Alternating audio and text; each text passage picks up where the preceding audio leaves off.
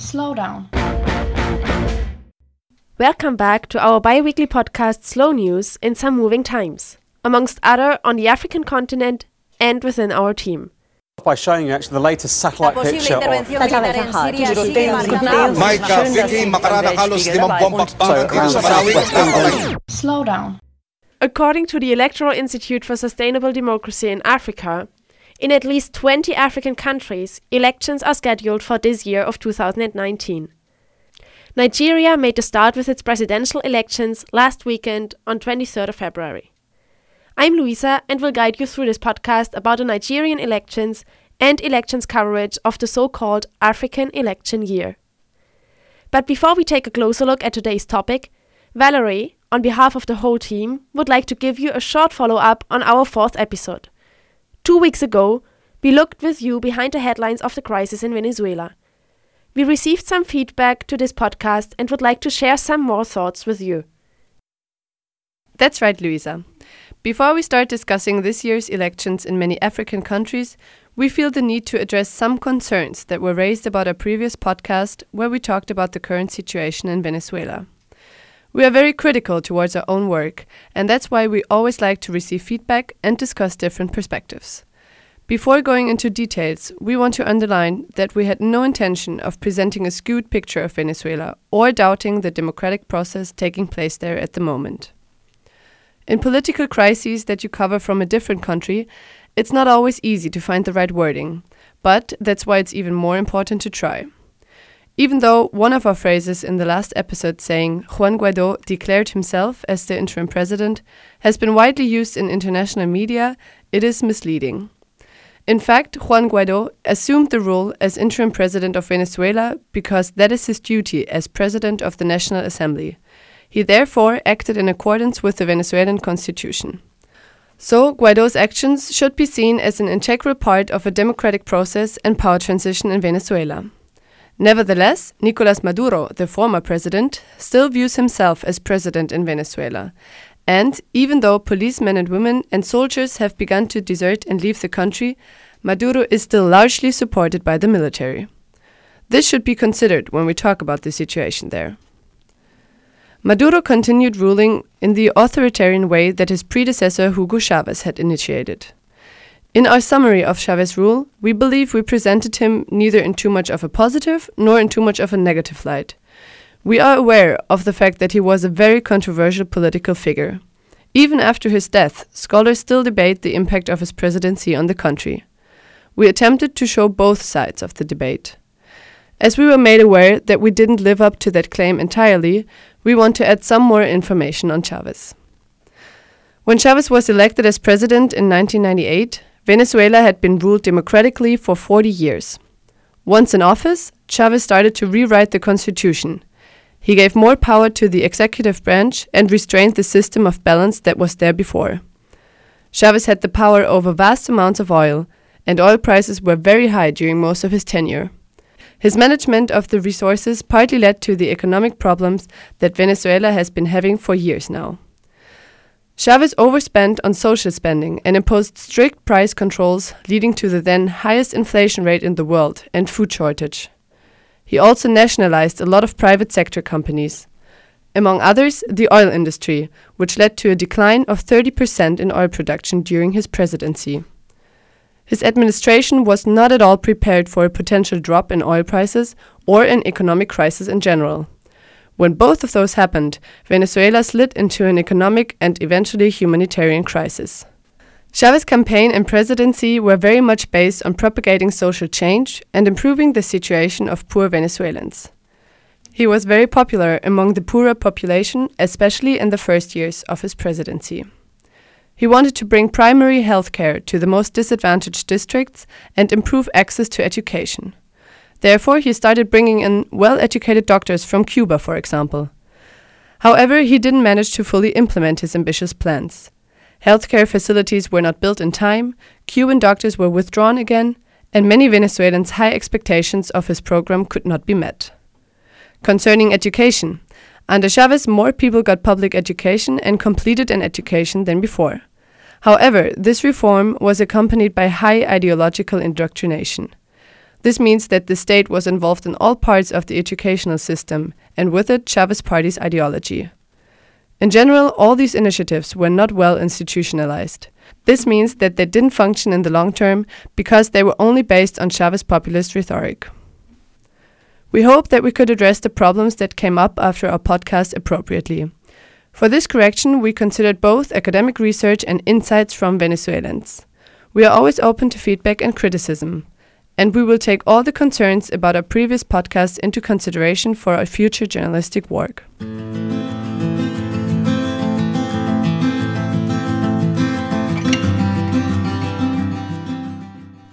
With our reflections after the last podcast in mind, we are happy to now present you another episode of our Slow News podcast, moving our focus to another continent, Africa. As mentioned earlier, at least 20 out of the 54 countries on the continent will hold elections, and media talk about another African election year after 2018 having marked already important elections across the continent. The troubled Democratic Republic of Congo was the last one to having gone to the polls last year after a delay of the elections of two years. Also, the first elections on the African continent in 2019 were delayed, but for a considerably shorter period of one week. Finally, last Saturday, on the 23rd of February, millions of Nigerians went to the polls. The start of the African election year was made. To get an overview of those general elections in Nigeria, we have the chance to talk to Kelechi Amako, a Nigerian currently living in Aarhus. My colleague Juliette prepared some questions. Hey Kelechi.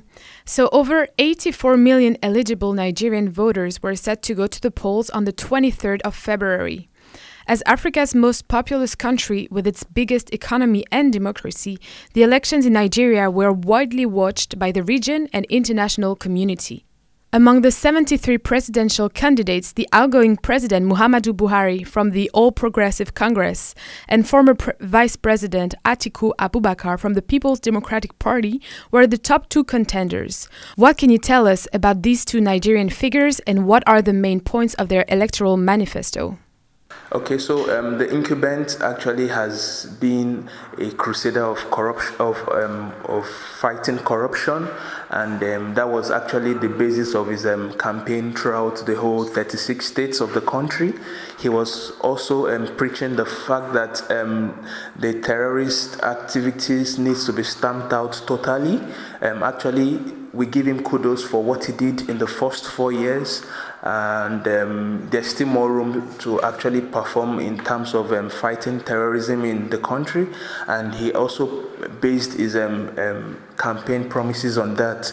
On the other hand, um, the opponent, the biggest um, opposition party, that's the People's Democratic Party, was basing his campaign on the fact that um, the economy was not doing well and they needed to actually revamp it and they needed like technocrats and they needed people that understood what it means to actually revamp the economy to come in the candidate also preached the fact that there were some um, government agencies that needed to be unbundled and sold to the private um, individuals to run it um, run it well, and um, that was what he based his um, campaign on. And they went also at loggerheads in um, calling names and peddling fake news and all sorts. But in the end, those were the two major things that the two candidates all actually spoke about. The general elections for president and National Assembly members were first expected on the 16th of February, but a mere five hours before the opening of the polling station, the Nigerian Election Commission decided to postpone the vote a week after, citing logistical challenges. Can you explain us why this decision was taken so late and how did it affect the turnout? Okay, um, the unfortunate announcement by the Independent National Electoral Commission, INEC, five hours to the election was um, quite um, a surprise to every Nigerian because even the president, the vice president had to travel down to their hometown to actually vote only to wake up and um, see that the elections were postponed. And um, to cut them some slack, I, I, I, I, observed that they experienced some logistical issues. They were unable to transport some um, needed materials for the elections before the day. They also had um, three um, key spots, three states in the country where um, the, the transported materials actually got burned. And um, you know what it means to actually reprint them and have it ready before the elections. And one of the reasons that they um, chairman gave about it is the fact that he wanted a situation whereby every polling unit in the country actually starts at the same time and not having some people start and some others are not yet ready to start. So he took the harsh decision and um, said, okay, let's have it one week after. And um, to some extent, it had an effect on the outcome of um, the voters because people had to travel um, to their hometowns and asking them to go back again was a difficult thing. And that was why, um, out of the 84 million that actually were eligible to vote, we had only about 30 39 or thereabout million people that voted. That's about one third of, of the voting um, class that voted in the end on the 23rd of February. That shows that there was a whole lot of voters apathy, and um, it's quite terrible. But I'm sure that they've learned the lessons, and um, it will not be repeated in 2023. Although there were some pockets of violence that led to the death of at least 16 people in northern Nigeria, the process on Saturday was peaceful in most of the states. This is a noticeable improvement on previous elections conducted since the country returned to democracy in 1999. What were the security challenges in the organization of these elections? Um, well, I am not privy to security details, but from a concerned citizen's position, you would know that um, the election was a tense one that had so many things at stake.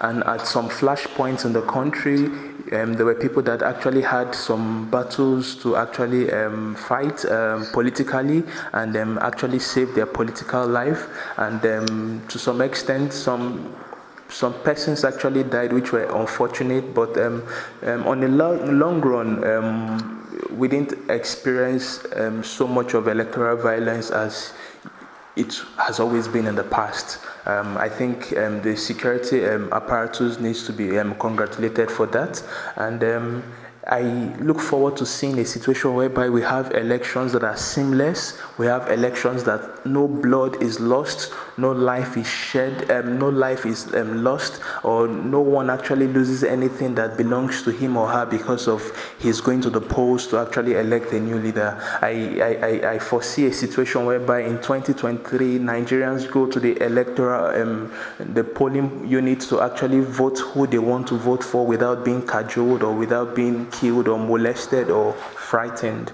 And, I, I, and I'm sure that it will happen in no short time. Yeah. The Electoral Commission announced on Wednesday, the 27th, that the f- incumbent Muhammadu Buhari is declared the winner with 56% of the vote. At the moment, the opposition rejects the outcome. Since Monday, both supporters of Buhari and Atiku Abubakar were claiming victory using results from their own polling units, posted under ha- the hashtag Buhari is winning and Atiku is winning. Were there any irregularities in the counting of the votes that could discredit the official results declared by the Electoral Commission?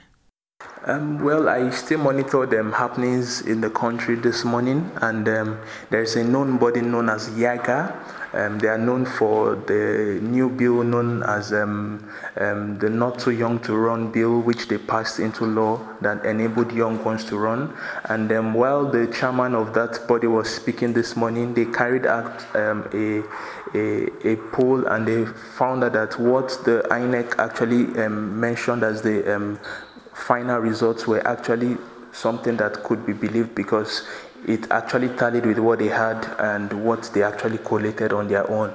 Um, the process of collation is actually a long one and it's actually done manually.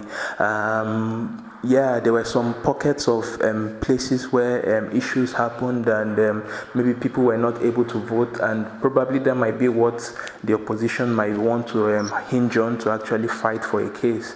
But all this would only be settled at the law court and um, that's how um, the situation would be. But as it stands now, the incumbent has won, and the opposition can go to the court, and if they win, then all fine and good. But if not, the court will decide. Um, but from my own end, I, I, I can't sit, stand here and tell you that um, there were irregularities with the counting or with, with the um, collation because it was a painstaking um, um, process that took about three nights and everyone kept vigil looking at the TV and um, listening to the radio and then following up online and trying to ensure that everything went the way it was meant to go. And that's, that's how I, I, I think about it. Yeah. Thank you so much, Kelechi, for this insight on Nigerian elections.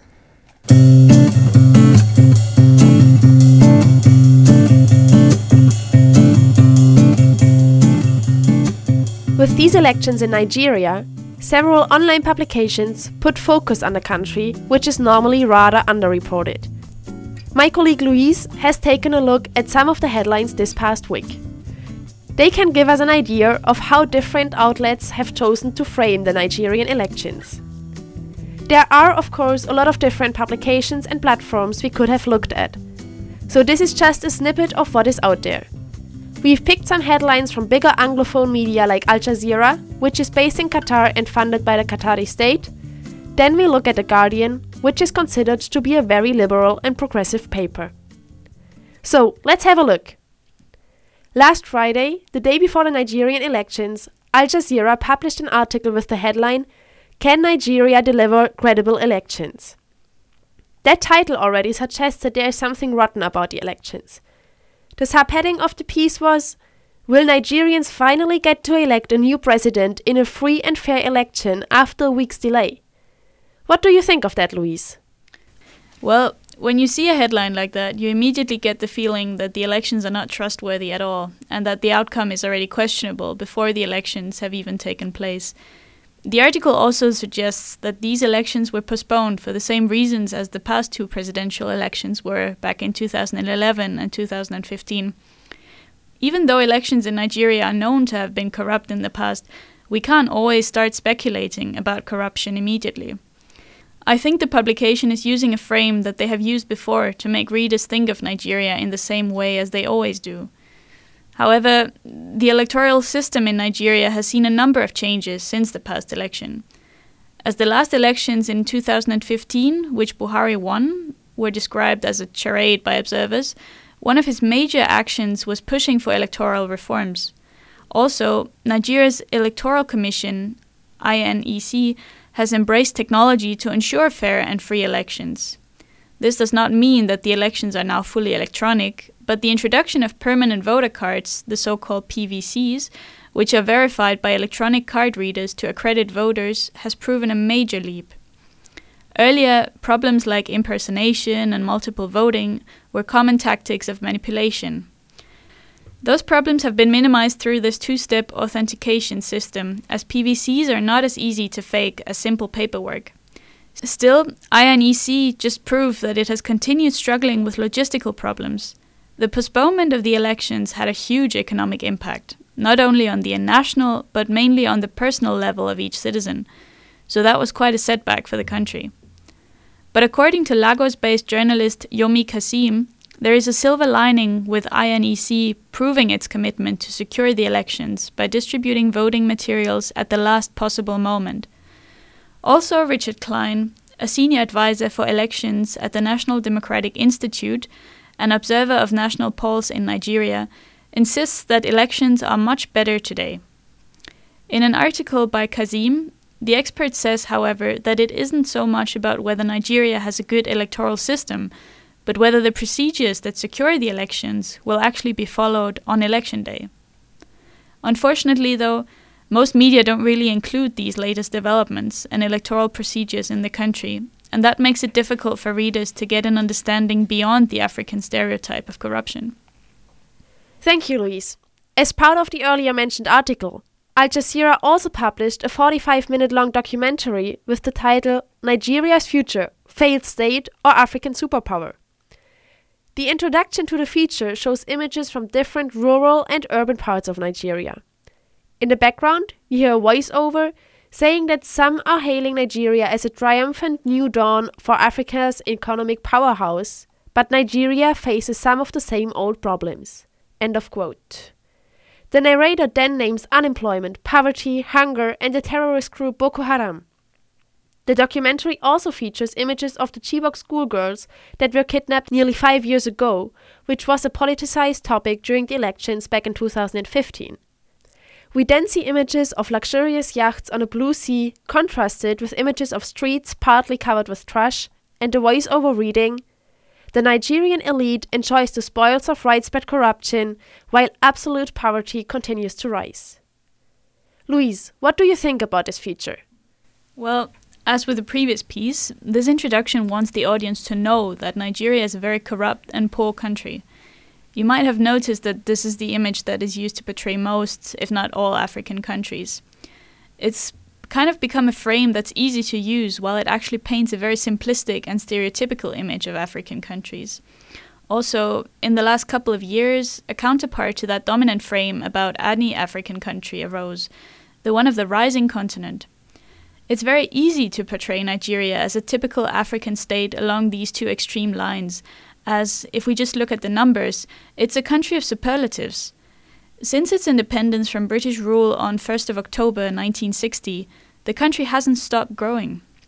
It has become Africa's biggest oil producer, it remains the continent's most populous country, and it's even prospected to overtake the US in terms of population by the 22nd century, uh, in order to become the world's third most populous country after India and China, so, in economic terms, judging from the GDP, Nigeria has been Africa's biggest economy for quite some time. But at the same time, the country has the highest number of poor people, with Africa's richest man coming from the same country. As I said, these numbers make it easy, even for mainstream media without correspondence on the ground or the review of experts' analysis, to draw a quick picture of the country, which fits the narratives that do not need much explanation to understand that, after all, it's just Africa. But however, Al Jazeera doesn't just make these claims, no? Don't they rely on trustworthy sources and provide valuable expert information and analysis? The documentary you just mentioned, Louisa, is actually based on an interview between an Al Jazeera journalist and one of Nigeria's politicians and former World Bank vice president to the African section. I was very surprised to see that the interview was back from 2015 and that they're almost um, only talking about the kidnapping of the Chibok girls in 2014, which does not say much about where Nigeria is at now, three years after this interview. So when you see the interview in the context of this article, you get the feeling that the publication wants to remind you of these kidnappings that happened five years ago without putting it into a current context. Nigeria is framed as a country where terrorism is a major problem, it's indeed important to talk about this issue with many Nigerians suffering from the insecurity, especially in the northern parts of the country where Boko Haram until today threatens lives. But it is questionable if this frame is adequate and especially well balanced when actually talking about elections. I think you can see this in other articles too. On the same day, Al Jazeera published an article, for example, that had the headline Dozens Killed in Clashes Between Nigeria Villagers and Bandits I don't want to go too much into detail with this one, as we have to be fair, and this article didn't intend to cover the elections, but current happenings in the country instead. But the words villagers and bandits again gives this rather backward image of a country in rural Africa, which adds to the image of corrupt elections when these articles are published at the same time. And if you look at some of the articles from The Guardian, it's quite similar, I think. How is that? Well, The Guardian is a very progressive publication. Its point of views are normally very liberal, and they tend to use frames that disfavor stereotypes. But I read one article with the title Nigeria Election Marred by Vote Buying, Tech Failures, and Violence. And that one, I think, also throws most readers into the image of a corrupt and dysfunctional African country. I'm not doubting the truthfulness of their article, and the article itself describes the events around Nigeria in a more objective way, but the way these events have been combined into one article, and especially into one headline, paints a problematic image of Nigeria, which I think could have been avoided by simply framing these events a bit differently, or using a different headline, while acknowledging that this has been the most peaceful election that has ever taken place in Nigeria. Thank you so much, Louise, for having helped us to break down a bit the dominant frames often applied in international media coverage of African elections, with Nigeria just being one example.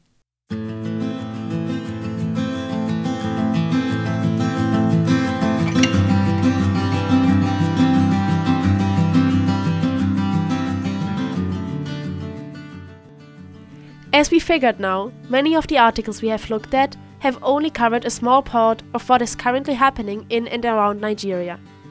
Coming from there, they give a good entry point to the mostly problematic media coverage of elections in any African country.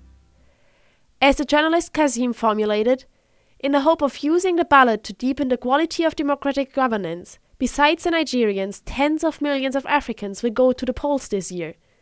From the rural hinterlands to major cities, from the continent south to the north, at least 20 nations will hold presidential, parliamentary, and council elections.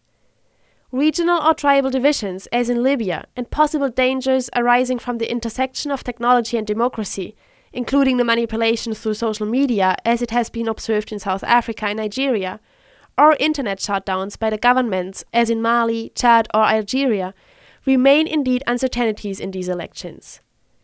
However, these need to be presented in a professional, contextualized, and balanced way, also and especially in international media to a wider audience abroad.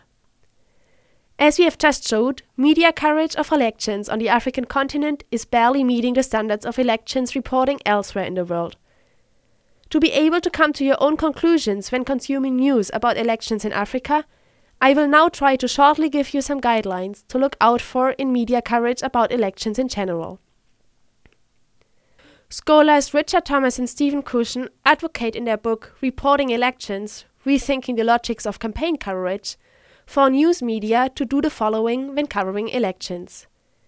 First of all, one would say obviously, a general introduction to the political and social context of the country holding election is needed in media reporting. Election coverage, especially about other countries than the own one, often relies on easy explanations and speculations instead of embracing more facts and evidence. But without such a base, one of the key tasks of election coverage the promotion of policy over the process of elections can't be met. This task should mainly aim at providing a detailed and balanced coverage designed to help ordinary workers and the majority of the population. Voters instead of the elites should be in the focus of media coverage of elections. But especially when covering African elections, media often simply reproduces the narratives of the elites that often dominate the information flow. What makes this even more critical is the intransparency of the media's relationship to these politicians. Media consumers get a biased impression of the elections without being informed about the agenda behind. For readers, it is therefore important to dig deeper into the media's political affiliation, interest in the country, and the sources it quotes.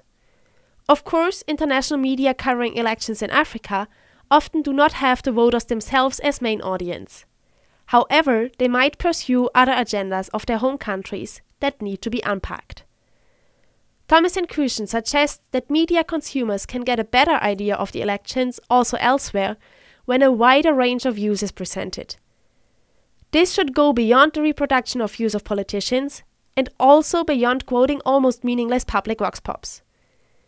In the book, the example of interviewing more impartial experts that allow media and the audience to unpack complex policy proposal is given to do better. This is especially of importance when thinking about coverage of elections in an African state. Often, the audience might not have a good knowledge or overview of the covered country and fully relies on information in the media without a chance of getting own experiences and impressions on ground. Also, when covering elections, both media and consumers have to critically evaluate statistical claims and data driven arguments. In many cases, numbers are presented without or in an unclear context to falsely support an argument, and therefore numbers need to be challenged and questioned. The same goes with election monitoring reports often quoted. Pippa Norris, Richard Frank, and Ferran Martinez i Coma state in their book Advancing Electoral Integrity that election monitoring reports are indeed an invaluable source of information, especially for international media. And the researchers acknowledge that standards and principles of international monitoring organizations have become increasingly standardized over the years. However, though, confidence in these reports can only be gained by looking for similarities between different reports about the same elections. Monitoring reports of different institutions often differ in their assessments of the quality of the elections, and it is on the media to re evaluate the evidence of the used reports in their coverage. After all, Lynda Lee Kaid and Jesper Strömbäck conclude in their Handbook of Elections News Coverage Around the World that there are still many attempts from government sides to insist on or to regulate fair and balanced treatment of political candidates or parties in elections news coverage across the globe. The authors of the book elaborate on different regulatory measurements for this. When it comes to international media outlets, one might argue that indeed they are freer when reporting on any African state than some local media, especially in restrictive countries. However, bias for or against political parties and their candidates can be found also in almost all of their pieces. And the stereotypical display of them doesn't meet the requirements media tend to follow more when covering elections elsewhere.